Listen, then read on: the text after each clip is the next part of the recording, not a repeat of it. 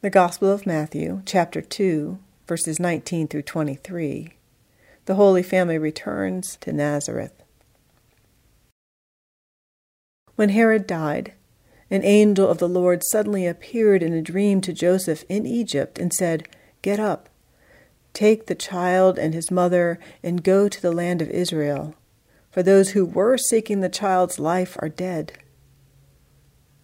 Then Joseph got up took the child and his mother, and went to the land of Israel. But when he heard that Archelaus was ruling over Judea in place of his father Herod, he was afraid to go there. And after being warned in a dream, he went away to the district of Galilee. There he made his home in a town called Nazareth, so that what had been spoken through the prophets might be fulfilled. He will be called a Nazarene.